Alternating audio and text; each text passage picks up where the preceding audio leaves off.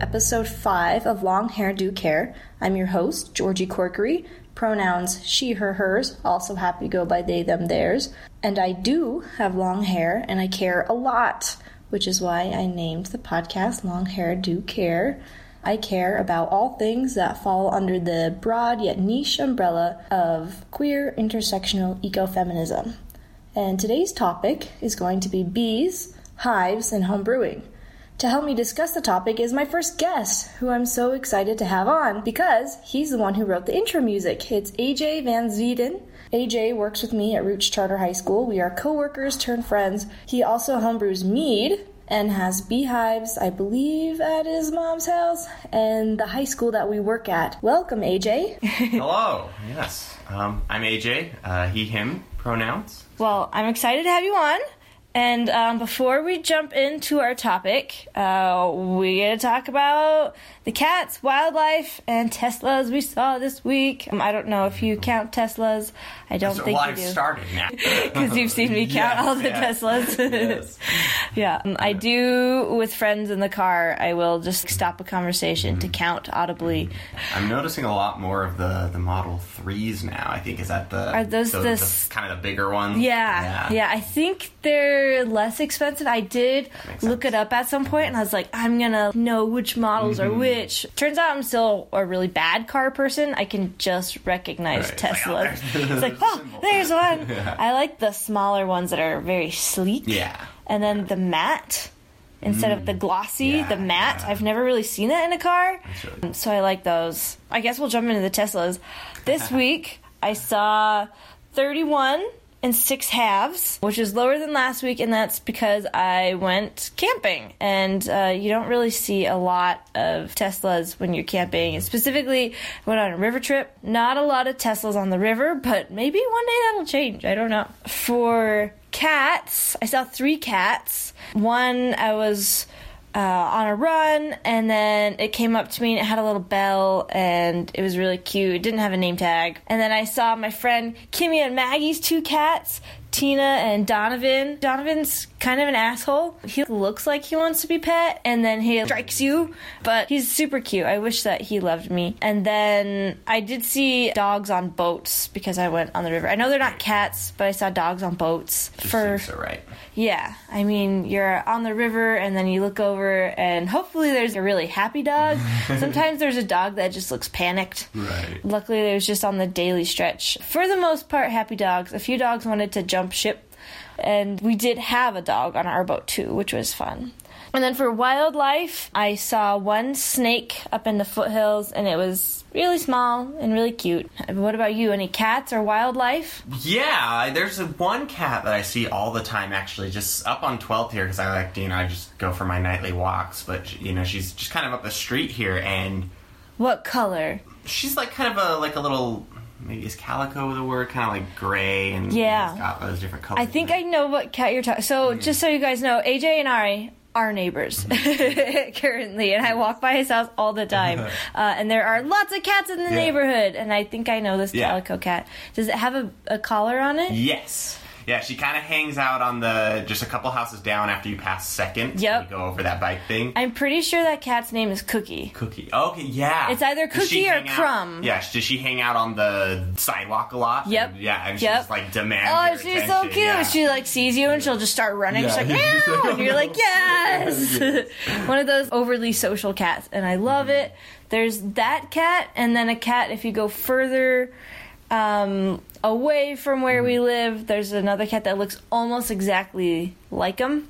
Oh, really? And one of them's name is Cookie, and one of them's name is Crumb. And I hope that they know each other yeah. because Cookie Crumb, Yeah, maybe they're just meant to separated be. I hope they're just best friends and don't have more kittens because we don't need more kittens in this world.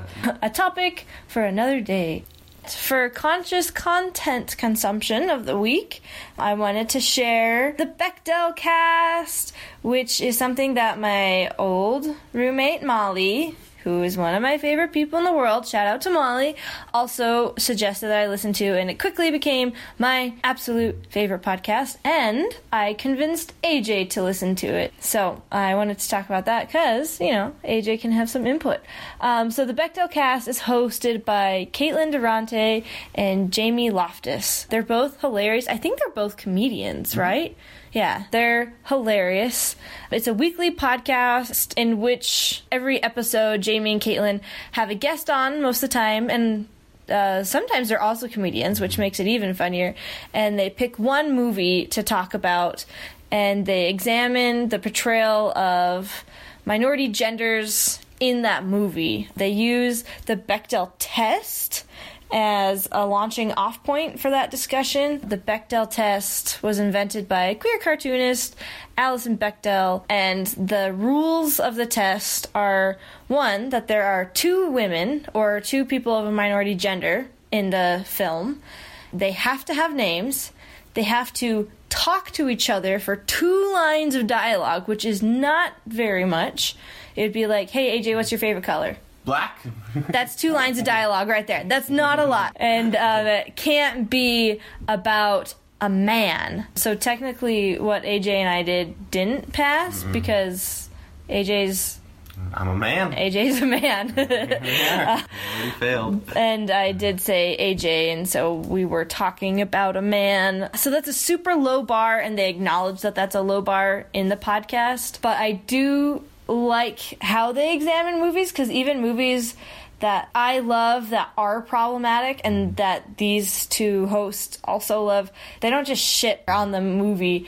They're like, oh, we love it so much, but yeah, that's really bad. Yeah. Or um, they'll talk about how, I think in Legally Blonde, or what was another really good example of how it was a really good feminist movie for the time and it had a lot of forward thinking. Nine to Five was a really good example. Jamie and Caitlin in the Bechdel cast, they love these movies and they point out all the good things and then they just point out all the also bad things. And it is really important to talk about representation in media in films. That's why i like to do the conscious content consumption. I think that's honestly why i wanted to do a conscious content consumption in all my podcasts. Because of them because it was like oh yeah the way i thought about life was really tailored by the movies i used to watch. Some of the movies that i hated growing up Charlie's Angels and Austin Powers. They made me feel so terrible. And listening to the Bechdel cast episodes on those movies made me feel so much better about my life. Yeah. Validated all my feelings of feminism that I didn't understand as a kid because I was just like, I think sexism is a thing, but I don't have the words to Right. explain this. So, Yeah, yeah. It's kind of like, does anyone else think about this? uh uh-huh. And Yep. now, now that we're all so connected, it's like, yeah. Yep. There's thousands actually. We can have lots of conversations yeah. about this, but people don't know, and I think it's important that people know. And they do all movies. They've done a ton of Disney movies. They've done horror movies. I haven't listened to those because I don't watch horror movies. And I know that now they're trying to up their game to do more obscure movies Oh, that's cool. and not just movies with main actors and directors and everything Right. that's white, heterocentric, not just the popular ones. Yeah, everyone that dominates the industry. Yeah, but it's really fun. I would go in and listen to every single episode of every movie you've watched. Yeah, it's interesting listening to the ones. I mean, I've only listened to the ones of the movies I've actually seen, which Our few. I'm surprised it's not a lot. Yeah, I guess I'm just not a much of a movie person, but uh, Did you listen to the Lord of the Rings once? Have you seen Lord of the Rings? I have. I don't remember. There's actually Lord of the Rings only one. one episode. Okay, maybe I did. Was it live? Maybe. It might have been live. a, yeah, I think there was a live one. Maybe. Either way, spoiler alert: Lord of the Rings does not pass the Bechdel yeah, test. yeah. Of all the not- 12 hours of Yeah, film, there's no Because- point because at which one female talks to another female besides two towers. This one girl's like, Mama, I'm scared, Mm-hmm. Or something like that. And she's like, And Go! like- yeah. But they don't have names. No, yeah, yeah. So, And then yeah, I'll say, well, there's only like three women in Yeah. the movie that like have names. So yeah, Yeah. Tolkien wasn't uh, wasn't wasn't widely known for being able to write women. Ah, and how cool would it be to have a world like a Lord of the Rings world where gender and queerness was just super integrated to the Oh, point yeah. where it was just the norm. Because you could do that. It's a fantasy Yeah. world. So if anybody needs an idea, there you go. I just gave you one. Listen to the Bechdel cast. It's my favorite. It's one of Molly's favorites, and that's what's most important here. So let's dive into our topic for today bees, hives, and home brewing. AJ, do you want to just talk about what you're doing with all of that right now? How you're involved in those things? Yeah, sure. Um, so yeah, so I've been uh, just kind of hobbyist uh, beekeeping for I don't know. This is probably like my fourth or fifth season. Okay. Um, and I kind of started. I'd always kind of been interested in it, but I didn't really know much about it. I was just like, oh, that's kind of cool. You know, this is how they get their honey and stuff. But uh, since working at Roots, you know, the farm school, uh, we have hives there. And I just kind of noticed them one day, and I was talking to our former boss, uh, Tyler, and I was like, yeah, that'd be really interesting to just kind of have them one day. And then this was at like kind of the end of the school year, you know, we're talking like April or May or something. And again, this is a Roots Charter High School. It's the coolest high school there is in the Salt Lake Valley, maybe Utah, maybe the nation. Who knows? Super cool school. And there is a farm. There's sheep, goats, pigs, Vegetables. donkeys, vegetables, chickens, turkeys, alpaca, one llama. Mm-hmm, One llama that kind of scares me. and then bees, also And bees, bees. yeah. So because of AJ, I assume? Or was that, did you so initiate Tyler that? started him. He actually Okay. has hives at home as well. So, Oh, okay. Yeah, so he kind of has that there. Um, and that's actually seeing them there. I was like, oh, well, that's kind of maybe a way to get my foot in the door. Yeah. You know, in a couple of years or so. A month later, Tyler sends me a picture of a nuke, which is basically just like a little box that has a couple frames in there. Did you say a nuke? Yes, so it's short for a nucleus colony. Oh, okay. And so what that is, it's not a full hive, but it's about five frames that has, you know, eggs and stuff and it has a bunch of bees and a queen And tell inside. me what a frame is. Is it just like that? Mm-hmm. So it's- panel? yeah, so it's a wooden frame that has the honeycomb on it. You can get them either foundationless or with foundation. So if it's a foundationless, it's just a, a wooden frame. Um, and then there's a foundation that actually has the like kind of the the starting already of like those little hexagon cells. And is that starting uh, man-made? Yes, so Okay. it's it's a uh, yeah, it's like a wax coated or plastic Okay. foundation kind of. Basically, it's some like, hey, bees, start here. Exactly. so it kind of lets them, yeah, helps them create a little more uniformly, and so then they build wax on top of that. Okay. And each one of those cells, you know, that can be used to store eggs and larvae, honey, pollen, um, everything they need to keep the hive going. Cool. Um, and so that's kind of those are your options when you first start a hive. You can buy a package, which is literally just like ten thousand bees in a box, um, Which get. is crazy Yeah, to think yeah. about, and I wonder how sustainable that is. Yeah. But we can get into that in a minute. Yeah. So there's that, and then there's the nukes, which uh, kind of has you know an already established hive. There's already a laying queen in there. They already have stored honey and eggs, and it's basically a miniature colony that you then just transfer into one of your actual hive boxes. Okay. And So- then they become not a miniature colony. Yeah, and then And the queen has lots of babies. Yep. Yep. She lays. They say that she lays between 1,000 2,000 eggs a day. Whoa. So that's like that's her job. She just. But do they all come to fruition? Do they all mature into bees? If things go well, yeah. Wow. Yeah, so she what she'll do is she'll lay an egg, and then that'll hatch into a larva, and then the work like the nurse bees that are kind of hanging out there will feed the larva uh, for a couple days. It grows, and then they will put a capping over it where it kind of goes into that pupa stage, and then it will become a fully developed adult bee, and it will chew through the cappings. She comes out, and And when you say capping, is that I'm imagining the hive and those little hive holes, I guess. Yep. And so lays an egg in there, caps it with wax. And yeah, I don't, I don't know if it's wax or some kind of material. It's Okay. kind of waxy though, but uh, Okay. I've never tried Wax-like. See what yeah, see what it is. Um, but yeah, so then it'll develop into a full-grown bee, and it chews through that and pops out, and then she goes to work.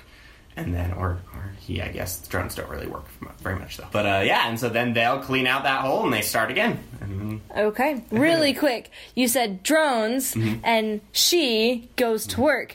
And that's because if I'm correct Mm-hmm. in remembering this, all worker bees bees bees that we see outside of the hive are female. They are, yes. And then the drones are the males, and they just mate with the queen. More or less. Yeah, so the queen actually has the option to, every time she lays an egg, she can decide if she wants it to be a fertilized egg or an unfertilized egg.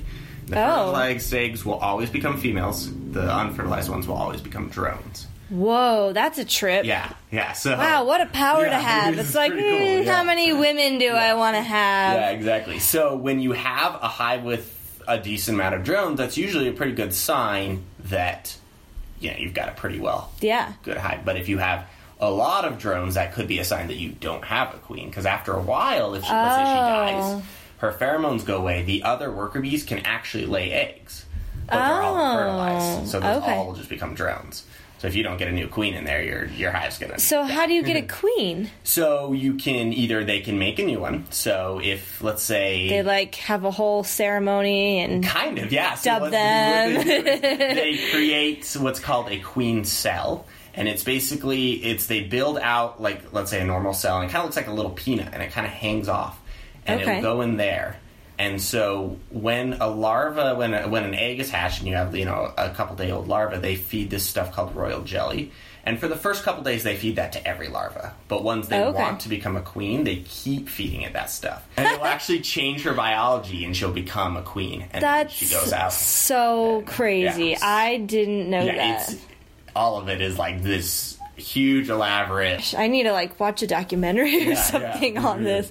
Maybe one day if I made jam or mm-hmm. jelly, I'd have to call it royal, jelly, jelly. and then have little bees on it and use honey to sweeten it. That's perfect. I've heard some health stores actually like sell it, and I guess some people like eat it. Like, Huh. I don't know if it's any good, but uh, I guess Yeah, there's a I, I doubt for it will change our biology. Yeah, but if it made you more of a queen, then I don't know. I'll just call my jelly royal jelly. So that's how it starts, and that's what Tyler Bastion, the principal, Yes. our boss at Roots Charter High School, he was like, "Hey, I have Yeah, this starter kit." Yeah, he yeah he took a picture of this. He's like, "You want some bees?" And I was like, "Okay." Well, I was really planning for like at least another year. Or two, but, uh, sure. So I texted my mom. I was like, "Hey, can I keep some bees in your yard?" And Nice. she was like, and she was all for it. Go, mom! Yeah, so I uh, kind of made a little area. You know, there's there's certain like you know ordinance and stuff you kind of got to follow for backyard beekeeping. like uh, environmental requirements for them. kind of, yeah. A lot of it's more coexisting with your neighbors. Um, Oh, ordinance, like zoning yeah, ordinances exactly. in Salt Lake City. Okay. Yeah. So in Salt Lake County, if uh, your hives are less than 15 feet from a property line, there needs to be a six foot high solid fence because the idea is that the least, you know, path of least resistance. So if they go up, they're not smacking into kids' faces, you know. Yeah. Where my parents are, it's a little more rural. You know, they're way, you know, 20 miles out, and so it's a little more farmland. So that's not a huge deal. But I basically just found some free fencing on KSL. I just scoured around and made And this a fence? crappy fence. Yeah. Nice. And, uh, so uh, And your mom was cool with that? Yeah. She's like, yeah, ugly fence, put it on up. yeah, we got bees now. Yeah. so so yeah, they're kind of encased in a little apiary area. Um, Apiary? an apiary, yeah. AP area? Yeah, yeah, A P A I A R Y. Yeah, so that's just a bee yard basically. Cool. uh, yeah. I, I didn't know that word. Yeah. So uh, Apiary. and yeah, so I kind of started that. I took uh, some people buy like hive stands that you put on. I actually took just those giant wooden spools that they use for like Yeah. wiring because I was like, well, that's a great idea, you know. And Just so I put it on there. Yep, put them on there. So, uh, I just started with the one hive that I got from them. That first year, uh, I did everything wrong, and anything that could go bad did.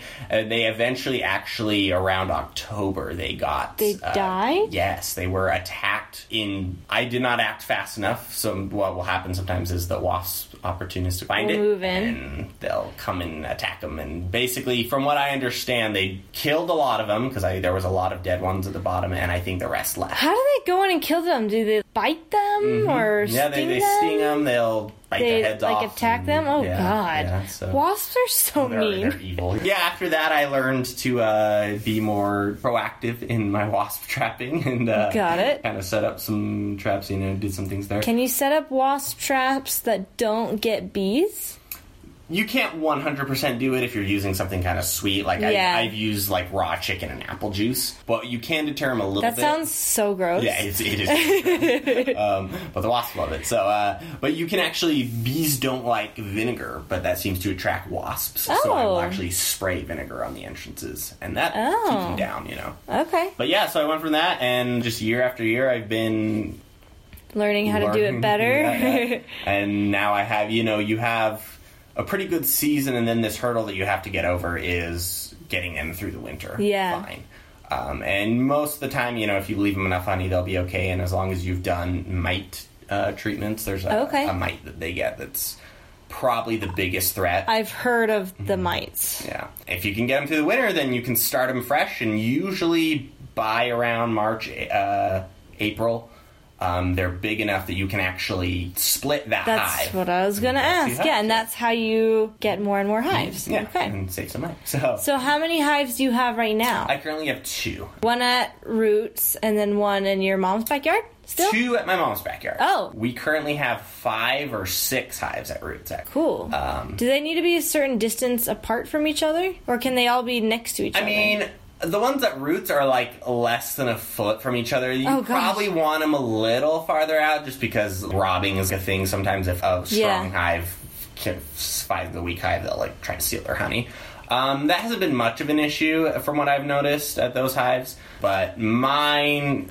I have space for about four at my mom's house, and basically just four schools and Yeah. four hives there. And that was my plan this year. I got really late in uh, getting new bees for this year, so I only had two. you couldn't Um, split your current hives? no, I couldn't. Yeah, it was so small. When I opened it up, it was they were alive but barely, and so they needed help just to get back to their normal. So you just close it and the, for the winter, and then at some point in the spring, April, you open it up and you're like, I hope there's bees yeah, in here. yeah. So on particularly warm days, if it gets above fifty degrees, you'll see them flying out. They'll do Oh, like, okay. cleansing flights where they like poop and stuff because they don't poop inside the hive. Yeah. Um, and could just kind of do some housekeeping. So that's usually good. You can see you'll you'll usually see a lot of dead bees. Okay. On the thing because they also have to haul the dead Yeah. ones out of there, and so that's usually a good sign that they're still going if you can see that. But sometimes if it's really cold that whole winter, yeah, you just Yeah. gotta hope that uh, it's there. I mean, and before it's warm enough to really open it, uh, you'll see them flying around. So if it's like a warm day and you don't see anything, it's, That's a good sign. know. Well, I guess the warmer temperatures here in Salt Lake City is maybe a good thing for the bees, but I'm sure the heat in the summer is not. Yeah, yeah. I opened them once that when we had that heat wave and like the hundred degree heat, and they were not happy. Oh was like, man, oh. yeah. Yeah. Okay. You said you did everything wrong that Mm-hmm. first year. Do you have some tips for people if they did start their own bees? Get two hives if you're going to start. Ninety percent. I mean, that's just a number I'm pulling out of my ass. But uh, a, a lot of my problems that first year could have easily been solved if I had a second hive because you can borrow resources. Let's say this hive's a little low on bees. You can actually Move the bees, some bees over. And they'll participate with the queen? Yeah, so they will get there. They get a little jumpy at first because they have those queen pheromones on Yeah. them from the old hive, but they tend to assimilate a little bit once you get in there. Wow, they're easy to manipulate. Um, Yeah. now, now you can actually, if you have a really weak hive, you can actually take a box from a stronger hive. Make sure the queen's not in that box that you're taking. Yeah. And then if you lay like some newspaper in between them, by the time they eat through that newspaper, they'll have grown accustomed to each other's Huh. scent, and then they won't wow, that's really you cool. throw that on there, they're going to be fighting. But uh, Yeah. but, uh, so yeah, you can do that. You can you know take if you need more. Let's say you you've been queenless for a while, you have no eggs. Yeah. You can transfer some eggs over to kind of get them started if they need to build their own queen or just to get more workers as you go buy a new queen. Yeah. Or if you need more honey, you can transfer that over. So definitely start with two hives. Um, it's a little bit more upfront, but it, being able to have double Yeah. the resources, I think, will multiply both hives' chances of success. Um, don't start in July like I did because there's, not enough time to build up. Do you Um, start in early spring then? Yeah, so most hives, most bees, if you're buying them, they're usually available about March, April. It depends what you're buying. If you're buying a package, you can get them a lot earlier. And so a package is what you said. It comes with the boxes and the pre-made little cone thing. So that's the new, yeah. So that, That- comes with an established hive. Yep. The package is just like three pounds of bees and then a queen inside a little cage um, that's been introduced a couple days before. living bees arrive in a Mm-hmm. in, box. in a ventilated box, like so it has like a screen on it. I've Oh heard people pick them up from the post office. they just hand you a box of bees. that is so uh, crazy. Yeah. So you can get them at like IFA and you know other places. IFA is a great uh, store. So yeah, so that's the definitely the cheap option. I think paying the extra for the nuke is worth it because you get them like a two month head start. Yeah. If you're buying just a package of bees, then you got to build out that comb. It takes a lot of food to get that wax going. Yeah, a lot of resources. Yeah. lay. Okay, so you can buy a box mm-hmm. and you can buy a nuke mm-hmm. online. Sounds Mm-hmm. Yeah, like yeah. or at IFA. Get to start in March, April. Yep, definitely start. Yeah, I would start just at the beginning of the season, like everyone else does. That's kind of the general thing. That Yeah. was. I started in July because that's when they became available. to me, and I was like, "Oh, okay." Um, I was like, "All right, well, let's just jump into this." And uh, so yeah, so they were just really weak going in, you know, because they started late. They started small. I think I lost my original queen. Um, I didn't know what I was look, supposed to be looking for. Right, you look for eggs to make sure the queen's been there within the last couple days. They're very hard to see. They're like smaller than a grain of rice. So The eggs. Yeah, Okay. yeah, I was like, so- I thought the queen was huge. yeah, no, yeah, she's a lot bigger. So I didn't know really what I was looking for. I was kind of just looking at the frames look at the frames. And so a month had passed, and I was like, I don't think I have a queen because they weren't growing in any numbers at all. Yeah. So, so I bought a queen, put her in there. You, the idea, the, the reason why we have that cage is because it helps the bees get accustomed to her scent. If you just let her out, they couldn't kill her. Um, so I got her, I got a new queen, put her in that cage. The guy that sold it to me was basically like, just take the, there's like a little plugged hole. He was like, take that out, just put some wax over it, and they'll chew through it in a couple days. I don't know if that was the right bet because it looked like she wasn't in there. Oh. And so I'm wondering if they killed her. But then I noticed there were these queen cells. And I was like, wait a second. So there were some eggs here. I'm wondering if they let her stay for a little bit, laid some eggs, and then killed her, and then used her eggs to raise a new queen. the drama. so about mid August, now I finally have a laying queen. Things are going pretty well. My hive is still really small, and then then the wasp came around October Oh, okay. and uh, got him. So the first mistake there, but uh, so yeah, probably start with two hives. Get a teacher, I would say. so, kind of moving away from the getting the hive and maintaining it. You say you have two smaller hives. How much honey do you get from that? Depends on a good year. On an average year, what would you say? I I know it's only been four years, so an average is not the best Yeah. representation. I probably average between forty and eighty pounds per hive. That's nuts. Yeah. And gosh, so AJ, he did give me this one pound of honey, mm-hmm. and it was kind of smaller than your normal water bottle. Yeah. Normal reusable water bottle. I can't imagine 40 to 80 of those. I mean, that, that makes it worth it, mm-hmm. Definitely, right? yeah. And to extract it, I know that there's this weird spinner thing. Mm-hmm. So you'll take out the wooden slab Yep. that has the waxy cone Yep. on it and the honey. Do you make sure you get all the bees out? Yep. There's a couple ways you can do it. Some people will just shake their bees off. Um, some people Sounds aggravating. Yeah, yeah. they don't seem to mind. I mean, some might get kind of pissed off about it, but uh, some people you can brush them off. Some people actually have like there's like bee vacuums that they use for like cash, cash swarms. Yeah, I'm sure that probably makes them mad. Um, what I like to do is I use what's called a triangle escape board, and what you do that you put that in between the the main hive and then the hive the boxes that you want to take off. And the idea is that they can go back down, but it takes they- them a while to figure out how to get back up. Okay. So you just put that on the night before, and then it, it So gets, it's like, basically a, a one direction Exactly. sort of thing. They're all like, "Oh, we go this way," and then they're like, "What the fuck? Yeah, exactly. How do we go back?" yeah. So in in like 24 hours, they'll figure it out. But Okay. uh, you know, it gives you enough time to Yeah. get it off. So then you take that out, and then you put it in some sort of spinning device, and you spin Mm-hmm. Yep. it, and then all the honey comes to the edge. Yep. But first, you need to uncap it because you know honey is honey and not just nectar once they've capped it with wax. Oh. Um, once it reaches a certain below a certain moisture content, you know, it has now been cured. So they cap it with wax. Yeah. Okay, so you have to poke all the holes. Yep. So what I do, I take a. I have a, my mom has a really long serrated knife, and I will just Oh, slice, slice. it and it's it's comes off pretty easily, so it's not Okay. A pain. That Um, makes sense to just cut it off instead of poking Yeah. a thousand holes. Yeah, and there are like little scrapers that you can do that, but that does take a while. Yeah. Um, some people Because I'm sure you lose a tiny bit of honey Yeah. cutting it off. Yeah, but you will, You could probably just eat it. yeah, yeah, you can eat that. Like but you actually, I like to save the wax cappings because then you melt it down, turn it into beeswax. Do you do anything with your beeswax? I actually have not made much of it. I have a lot saved, but I have not. Can you uh, make candles with it? Yeah. Is that a whole process, or can you just melt it into a shape and put a wick in it? Yeah, I would say yeah. Oh my gosh, we should could do that yeah. sometime. Yeah. So you could, yeah, you can melt it down. I guess you could. Some people do that. They take the wick and they just keep re-dipping it over and over. Yeah. You could probably find a mold. Too. yeah, I would do the mold. I don't Yeah. want to do any dipping. That Yeah. sounds like a lot of work. Yeah. So yeah, I don't see why not. Huh, Uh, that's cool. So you can reuse that, but it's really nice. I will actually put those cappings into like a cheesecloth, and I just hang it over the. the bucket for a nice. And to then all the- Yeah. Okay.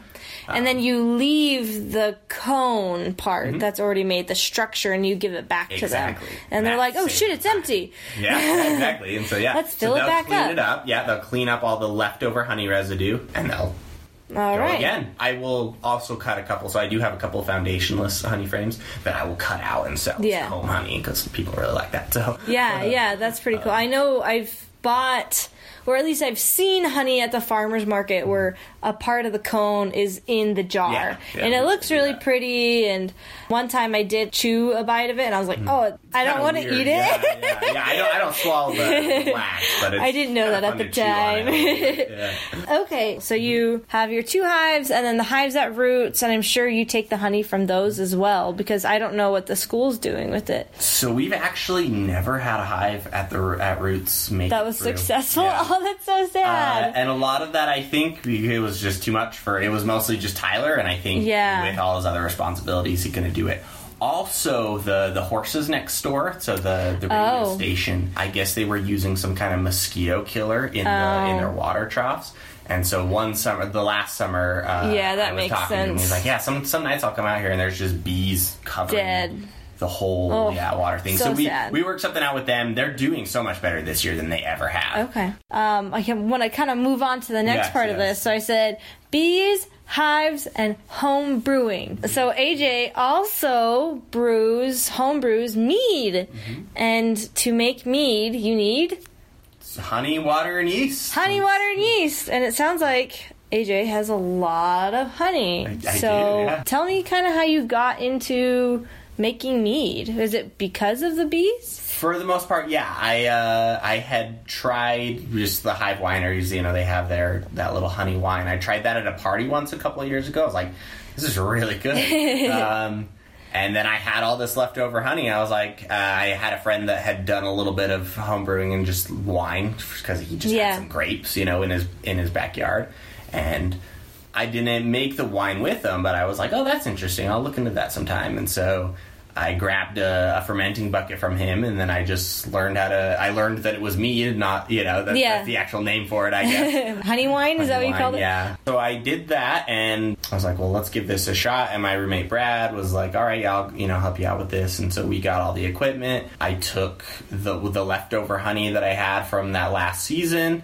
Um, and we made just uh, like a two gallon batch, two or three gallon. I can't remember how much. So I know that with hard liquor, there's a distilling process. Mm. Yes. With mead, is there a distilling process? Nope.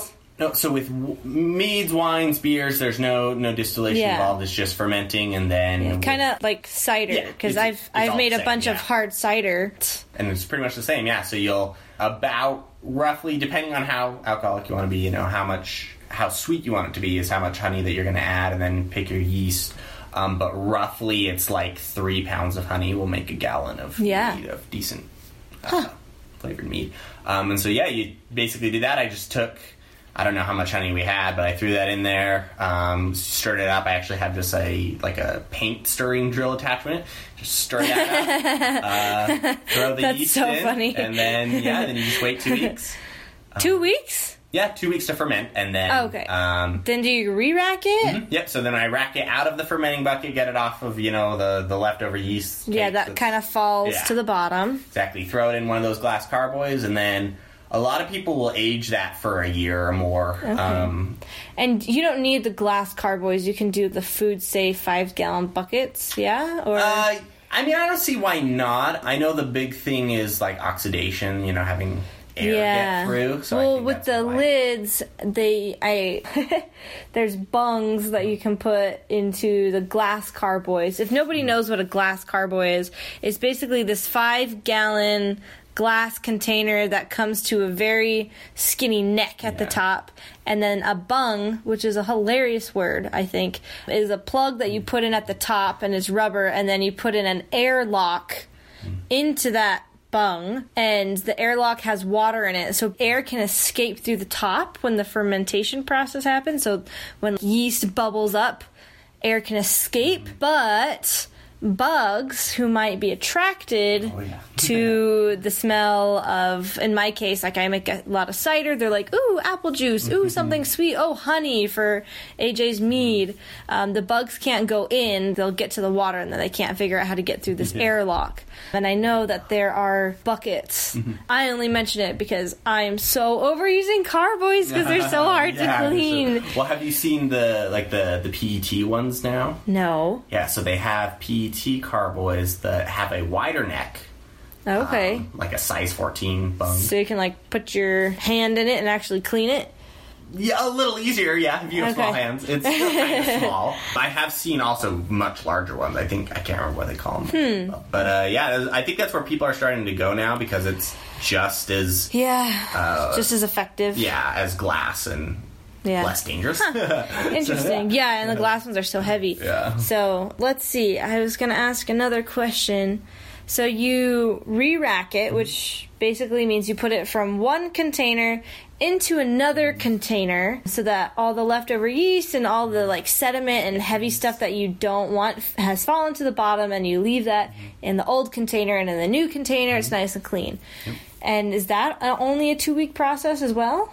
Well, then at that point, it's how much you want to age. The for mead, and I'm assuming it's the same for wine as well. But for mead, especially, the kind of the general rule is you don't bottle it until it's clear, and that can take a year or Oh. more of. Yeah, because you've given me mead and it was not clear. Yeah, exactly. Yeah. So does that mean it's less fermented and therefore less alcoholic? no, no, it's just you just have sediment in the bottom. Okay. And it's, which is not a big deal. you know, Yeah. But some people like the uh, you know how it looks when it's totally clear. Yeah, that would be cool. I'd Yeah. be interested in taste testing the difference Yeah, and seeing cool. it.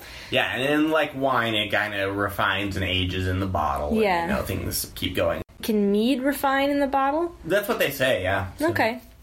So I- Interesting. I've not had a bottle age long Yeah. enough, to figure it out, but uh, I see. Actually, Brad and I bottled. We got a we got a special blue bottle to be opened ten years from our Oh, first batch. nice. So I love we'll See, that. we'll see how that is I love if that. we make it that far. Um, And you cork it because you don't carbonate it Mm-hmm. Yeah. in any way. So if for folks at home, if you do carbonate homemade alcohol and you put it into a bottle that you cork, the carbonation is going to push the cork out and then you're going to lose it. So that's why you need caps or or those Grolsch bottles Yeah, with the flip tops. tops and I They're love great. those. I have a bunch of those for my cider. But yeah, that's awesome. Okay. So that's AJ's process from bees to mead Yeah, and I've had some of the mead, I've had some of the honey. I like it a lot. Um, I think it's a great thing to do as a hobby. Also, because tying in the environmental part of all this, making your own stuff is better for so many reasons. The main one being you don't have those transportation costs. Mm-hmm. So sometimes if you buy honey at the store, you don't know where that came from and it's been shipped, probably in plastic, maybe a plastic bear, um, which I do think are cute, but also it's so frustrating to get honey out of those goddamn Yeah, bears. yeah. Why Why is that a good idea? It should be a container that you can scrape out. yeah. Yeah, so reducing the transportation costs of both your alcohol and your honey. And if you aren't a hobbyist to do that, you can buy these things locally. You can buy at least honey locally, especially in Salt Lake. If you go to any of the farmers markets, it's everywhere, yeah. everywhere. I'm sure your neighbors might have some if you ask around enough. Unfortunately, I don't know what the laws are around selling homemade alcohol, but I bet in Utah they're very strict. In the U.S., no, no way. yeah, yeah. uh, but there are some local breweries around here for all types of alcohol. I will say that the wine game in Utah isn't that great. There's something Creek, Snake Creek. Yeah, You there's know, Castle Creek. Castle. Creek, Yeah, yeah. I, have a Merlot that's at my house from them. I haven't tried it yet, but I will say I got two bottles with rotten corks from Oh, Castle Creek, corked. and I sent in the corks, and then they um, they didn't send me any alcohol because you can't do that Right, in right, Utah. you can't ship you can't yeah. ship alcohol, but they did give me like a little receipt thing cool. so that I could buy it when I went there. But yeah, not a lot of wine in mm-hmm. Utah, but there are ciders. There's Mountain West Cider. Yeah, I need to go there. And Mountain West Cider, they do a collaboration with Green Urban Lunchbox, and that's an organization I've worked for in the past. And part of what Green Urban Lunchbox does is they go and they pick fruit from trees in the neighborhood. So residents with fruit trees will sign up and be like, "Hey, come pick my tree, it's ready." And then one staff member from Green Urban Lunchbox, and this was my position for a summer, one paid person goes, and then a bunch of volunteers show up, and a third can go to the homeowner, a third to the volunteers, and a third to hunger relief programs, which is so cool. Green Urban Lunchbox rocks. They do that with all sorts of fruits, but then apple season, it's the last fruit, Yeah. the end of the season. And there's different grades of apples. So you have A, which is the beautiful ones that they want to sell at the store that you, that people want to eat, and there's B grade, and they have, you know, maybe some bug holes, maybe some bruises, maybe a tiny bit of rotting on them, but they don't look that good. And then there's C, which is for compost or chickens. Mm-hmm. They're just bad apples. But the B grade ones, you can cut out all the bad spots, whether that's bruises or bird bites or whatever, and then use that to make cider. And they do that in collaboration with Mountain West Cider. So they'll bring all their apples, and I was part of this process one year. And so we were crushing the apples. So you have to crush them first into this goop, and then press them, and then you get the juice. And then Mountain West took all the juice into one of their big troughs and ferment it and do that whole process. By doing that with them, that's what ignited me to make cider and because I was paid to pick all the fruit and then there was all these leftover apples that were going to go to waste anyways. And they had the equipment to press and to grind and do all that. So I found a bunch of carboys and I made 80 gallons of cider one year. so I dedicated so much time to it. That's why I hate carboys now because I've Yeah, dealt with yeah, so many just like them carboys. oh my gosh. over. But yeah, so that's a great place to get local cider because you get apples from residents' trees. But honestly, I like their other flavors. Um, they have the say, do have specific. Yeah. yeah, they have the Green Urban Lunchbox cider. It's all ciders, Okay. but then they have a prickly pear one, a dry one, a few other ones. I really like Mountain West. They're great, and I have a hard time with some cider places, ciderias, because it can be so sweet Mm-hmm. Right. When people think of hard cider, I think folks often first come up with uh, Angry Orchard, Right, which is yeah. horrible. Really sweet, Oh, yeah. it's so gross. Uh, maybe if you're 17, even then, it just coats your teeth. It's so gross. Mhm, yeah. But so that's an example of like local cider, and then of course we have gin. There's vodka. I think we have.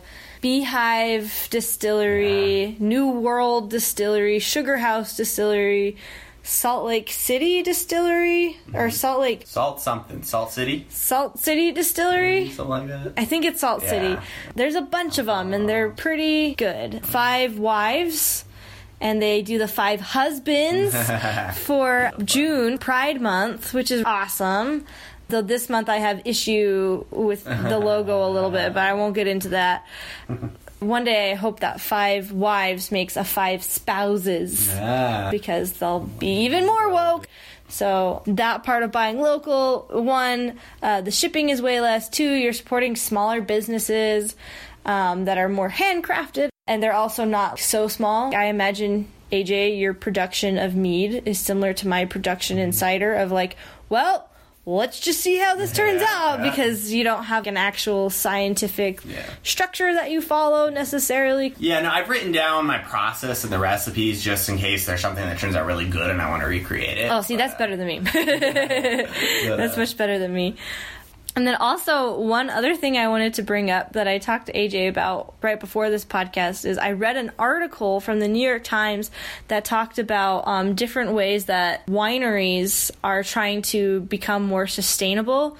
Specifically, there's an article in the New York Times that they address how glass bottles are the least sustainable part of the wine making business and wine selling because when you have to ship let's say bottles hundreds thousands of bottles of wine from Sicily to Salt Lake City or wherever they're sending their wine. The glass is the heaviest part and so you need more fuel to actually send it. And so there's this article in the New York Times called or this is the, the title. The message in a reusable wine bottle: combat climate change. Glass bottles are the largest source of wine indus- of the wine industry's carbon footprint.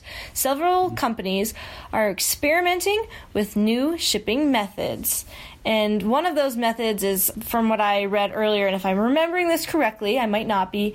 They're sending wine in these giant crates, kind of these big plastic containers, so not in individualized glass bottles. So they're sending that, let's say, to Utah, probably not to Utah, some other city that would distribute this. And then there they have bottles that they'll fill them with. So instead of going from one country to another country in glass, they go from the main the main source to this new country in just a big container bottle it from there then what they're doing is you can bring the bottle back so reusing that bottle it seems that there is one company, the Gotham Project, that's really trying to make steps in a sustainable direction, a wine company. I'm going to read a quote from this New York Times article real quick. Gotham Project is one of a few companies experimenting with selling wine in returnable bottles. It turns out some of the best solutions may be old methods of shipping and packaging, long ago discarded, like bottles that can be returned, sanitized, and reused 10 times or more. So I think that's a really good step. I wish every wine company was doing that, mm-hmm. reusing bottles or making them Yeah. returnable. I, I mean, I wish everybody was doing that. Beer, wine, mayo. I don't know why that was the first example that came up after booze. um, but it'd be great if we just had reusable containers. Yeah. So it doesn't seem like it'd be that hard to just ship them back, have some kind of incentive to, you know. yeah, and especially if you're buying them directly from a place, there's a little bit more of an incentive to go into the store and support folks locally Yeah. and directly. I was wondering, what do you use for your bottles? Do you reuse Yeah. bottles or do you buy ones? Yeah, so I I'll buy when I'm bottling like the wines and meat and stuff. I will buy just like the 750 milliliter Bordeaux bottles from uh, Beer Okay. Nut, just the local home brewing shop Yeah. here in Salt Lake. And then yeah, and I reuse them as much as I can. I have people when I give them to people, I'd be like, hey, Give it back. send it back. to me. I'll even come get it if I need to. Uh, just because, yeah, I mean, they're one, they're expensive, but it's like I can keep using these, and it's nice to just have them on hand whenever you need to. It's like so you don't have to like prep, you know. Yeah. But then I've got a bunch of uh, just like those amber bottles and flip top bottles. A lot of my brewing equipment I just got on KSL. It was Yeah. from people that That's weren't brewing anymore, and so. I went originally just to get some carboys from this guy, like two of them, and then he gave me He's like, here's all, my other my shit. for free. Yeah, and so I had all these bottles ready to go, and like Hell yeah. really nice, like very large, like those those Yeah. bottles, and for my bottling endeavors, um, I did have somebody who no longer drinks, and so gave me carboys and bottles and caps and a capper, and I was like, "Whoa, Yeah. this is awesome!" But um, I figured out because somebody else was doing it, they were just using old wine bottles. So they would drink a bottle of wine, and then Yeah. instead of going and recycling them, they would just clean them and sanitize them, Yeah. which does take a little idea. bit of extra work. But it's like, well, then you don't have to buy them, and then uh, if you have enough people to Yeah. come help you, you know, you can have people cleaning, sanitizing. Exactly. Someone was taking off the labels, so you have like this clean bottle. The only problem with that is most of the wines that my family, my friends, and I drink is red wine, and so the bottles aren't clear, and I kind of like the clear bottles. Yeah. But another thing I did was going to the DI or Savers or thrift shops. If you guys aren't familiar with those two stores, they're thrift shops, I think, right? Yeah. Thrift shops? Thrift stores, yeah. Thrift stores. And I bought those reusable Grolsch bottles, the flip tops. So, I know and just. those. That's a great idea. Yeah, sometimes they do. You Yeah. Mm-hmm. can go in and buy them for like 25 cents. And one day I went in and I bought seven, seven of them. And it was like, yes. And other days it's like, well, there's one and it's small. Yeah. But it's worth it. Yeah. I was So- like, the 7 Eleven just up the street here sells Pilsners in those Grolsch bottles. so Oh, just took yeah. yeah. Yeah, I know um, 350, 360 vodka, Mm-hmm. they sell them in Grolsch tops. So if you like vodka and you don't care the quality, Mm-hmm. actually, I don't know if 360 is good or bad vodka, No, but subjective. yeah, you can buy containers that you do want to use, which I think is really great. And again, I just have the wine bottles as, as long as I'm not making it carbonated, because again, that'll push out the cork. Uh, the one last thing I wanted you to touch on was the ecological benefits of having bees in and around your property, in your garden. Oh yeah, that I think that is uh, kind of the big debate actually with uh, beekeeping right now. You know, we always we always hear save the bees, you know, and everybody Yeah. kind of has this idea that it's honeybees, and really those aren't the ones that need help. I mean, there's almost a thousand different like native bee Yeah. species in Utah alone, and I just learned that recently. Yeah. So I was like, oh, wow, I thought there was maybe 10. Yeah, so much. Yeah, um, and those are actually the ones that are really struggling because of like habitat loss. And in a lot of ways, commercial beekeeping is could be doing more harm than good. Because it's pushing out those uh, native Mm-hmm. Yeah. endemic species. Yeah, yeah and they outcompete them just because their numbers. Yeah. Um, a lot of it is because commercially, if you're if you're trying to make money in beekeeping, you're not going to do it selling honey. Um, most people will either do it, will sell the actual bees, so they just kind of breed them. Um, but a lot of the money comes from crop pollination, and so they'll ship bees Yeah. to California to pollinate the almonds. and I've stuff. heard, yeah, I've heard of the almond thing. Basically, people putting bees into boxes, Yeah, into yeah. trucks, and then truck, they the stress of it kills most of the bees, and then they arrive there, and they're only getting pollen from one type of plant, and so on and so forth. But they are still mass producing those specific type of bees. So I guess I hadn't uh, thought about. Those bees. Is there? Do you know the name of those bees? The species? Uh, no, I would. I mean, bumblebees, obviously. Um, Yeah. are a good one that are definitely struggling. But there's there's so many of them, like orchid bees and yeah. other things. Um, and I mean, and not all. And bees aren't the only pollinators. There's lots of pollinating Yeah. insects. You know. And I think what's most important, what I've learned through my years of gardening, is for pollinators, it's not just to like have pollinators come and shipped in, but it's good to plant flowers in your vegetable garden so that the pollinators can come and they're more attracted and they have more of a habitat. Exactly. So creating the habitat is just as important, if not more important, I think, for pollinators. Oh yeah. I Um, would say the number one thing you can do if you want to save the bees is just plant native plants. All right. Yeah. Um, Oh, well, I like that pitch. yeah, yeah. Plant you know, native plants, create- everybody. create an environment that promotes life. That's you know, Yeah. a lot of it. I, I, I've recently, I mean, I've always been this way, but very recently, I became very anti lawn. Um, and, Oh, uh, man. you know, just those plants that grow up in your lawn, those those are great. They love those. you Yeah. know? Um, I take care of my lawn and I mowed my lawn the other day and I was like, man, Yeah. I like this long grass. I'm getting rid of this habitat. Mm-hmm. And when I don't rent, I will not have a lawn. very cool. Yeah. So, Yeah. um, I love the act of mowing a lawn. It does. It's very yeah, it's kind of fun. but, uh, yeah. you know, there's more. I, it's, I think it's okay if you want to have like a little patch of grass. It is nice. I love grass. Yeah. You know, but It shouldn't be the There's so only thing. yeah. Yeah. Just to throw birds in real quick, because birds are so great. Um, some birds are pollinators. A lot of birds are pollinators. National Audubon, if you want to look it up, they have all sorts of materials for how to make your yard bird friendly and pollinator friendly. And a lot of it is just having diverse vegetation at diverse heights Yeah. and shrub thickness, if that makes sense. You want a tall tree so that they can kind of be up there. You want shorter shrubs. You want some longer grasses. You want, uh, I mean, having um, a body of water, whether it's just a bucket of water or a bird bath or something flowing, though we're in a severe drought, so maybe not that. But, you know, having that space so that life can really thrive in your backyard. So look that up if you're interested in it. I think that would also be good if you are beekeeping um, Oh, to yeah. kind of have that in your backyard, which uh, in turn would make it really wonderful for your mead and a beautiful place for you to sit Yeah. and drink your mead. Exactly. So, any last comments from you, AJ? Oh, no, I think that's you know, it's uh, aptly covered uh, what I've been doing lately. Perfect. Well, thanks everyone for listening. Thanks AJ for coming. At the end of all my podcasts, I've been saying thank you AJ for the intro music. So thank you. yes.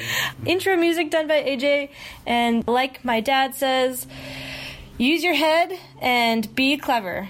Talk to you next week. Bye.